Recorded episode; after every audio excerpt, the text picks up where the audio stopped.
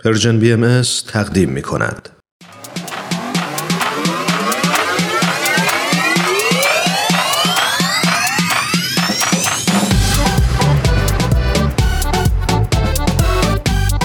تا حالا به ارزش ثانیه ها فکر کردی؟ گاهی اوقات مسیر زندگیت می‌تونه توی چند ثانیه عوض بشه شنیدن یه صدا، دیدن یه تصویر، خوندن یه خبر همه و همه می‌تونه یه شروع تازه باشه. پس با ما همراه باش تا قدر ثانیه ها رو بیشتر بدونیم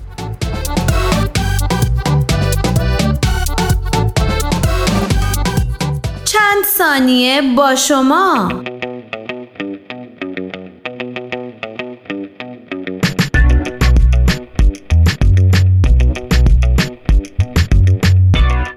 نظر واژه شناسی کلمه مدرسه واژه عربی است.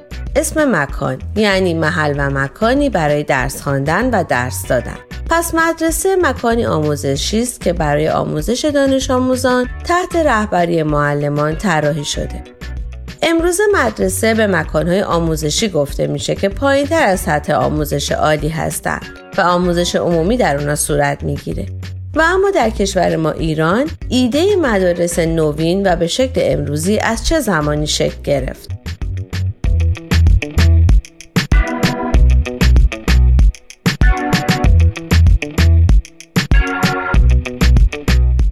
نویسنده مقاله در این خصوص این چنین معتقده سرآغاز تأسیس مدارس نوین در ایران ریشه در شکست و حس سرخوردگی ایرانیان در عرصه نظامی داره پس از شکست های پیاپی نظامی ایران در مقابل روسیه که منجر به امضای دو قرارداد گلستان به سال 1818 و ترکمانچای به سال 1828 شد این تصور به وجود اومد که علت این برتری غرب به سبب نیروی نظامی پیشرفته اونهاست.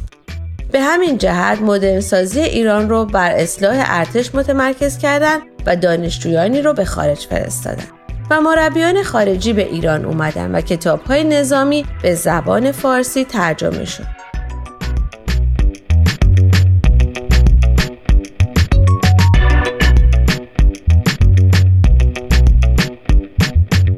ولی شکست ایران در برابر بریتانیا نشون داد که این اصلاحات چندان که باید و شاید موثر نبود.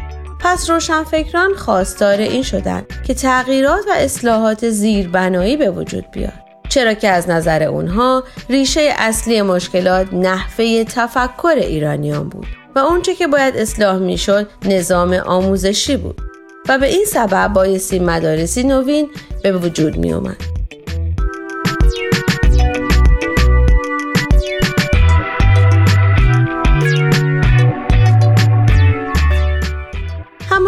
ادامه این مقاله بیان شده اولین پاسخ دولتی به این درخواست تأسیس مدرسه دارالفنون به سال 1858 بود. میرزا ملکم خان که البته در بعضی منابع ملکم آمده رو از اولین کسانی می‌دونن که در این مدرسه استخدام شد. از اونجایی که او در پاریس تحصیل کرده بود تلاش کرد تا مفاهیم مدرن غربی رو با استفاده از اصطلاحات فارسی در ایران رواج بده.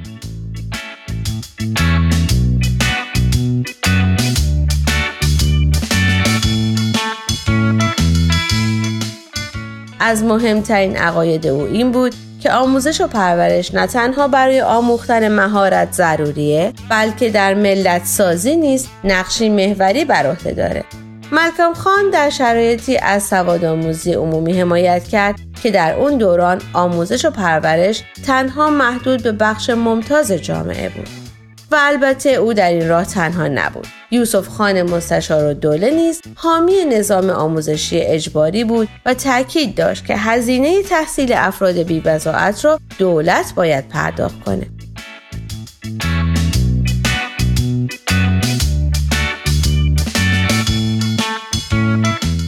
و اینک سوال هفته. تا چه حد با این گفته موافقی؟ به باور میرزا ملکم خان کسب دانش شرط لازم برای عبور از مرحله حیوانی و رسیدن به درجه انسانی است. از اونجایی که امروز یعنی 24 ژانویه مصادف با روز جهانی تعلیم و تربیته به نظر شما در عرصه آموزش تعلیم مهمتره یا تربیت؟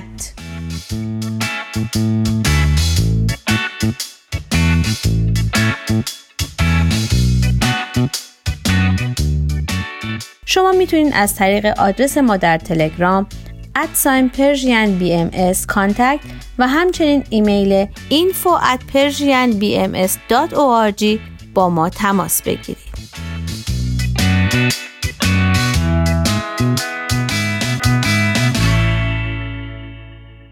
آرشیو این مجموعه در وبسایت Persian BMS به آدرس www.persianbahaimedia.org در دسترس شماست.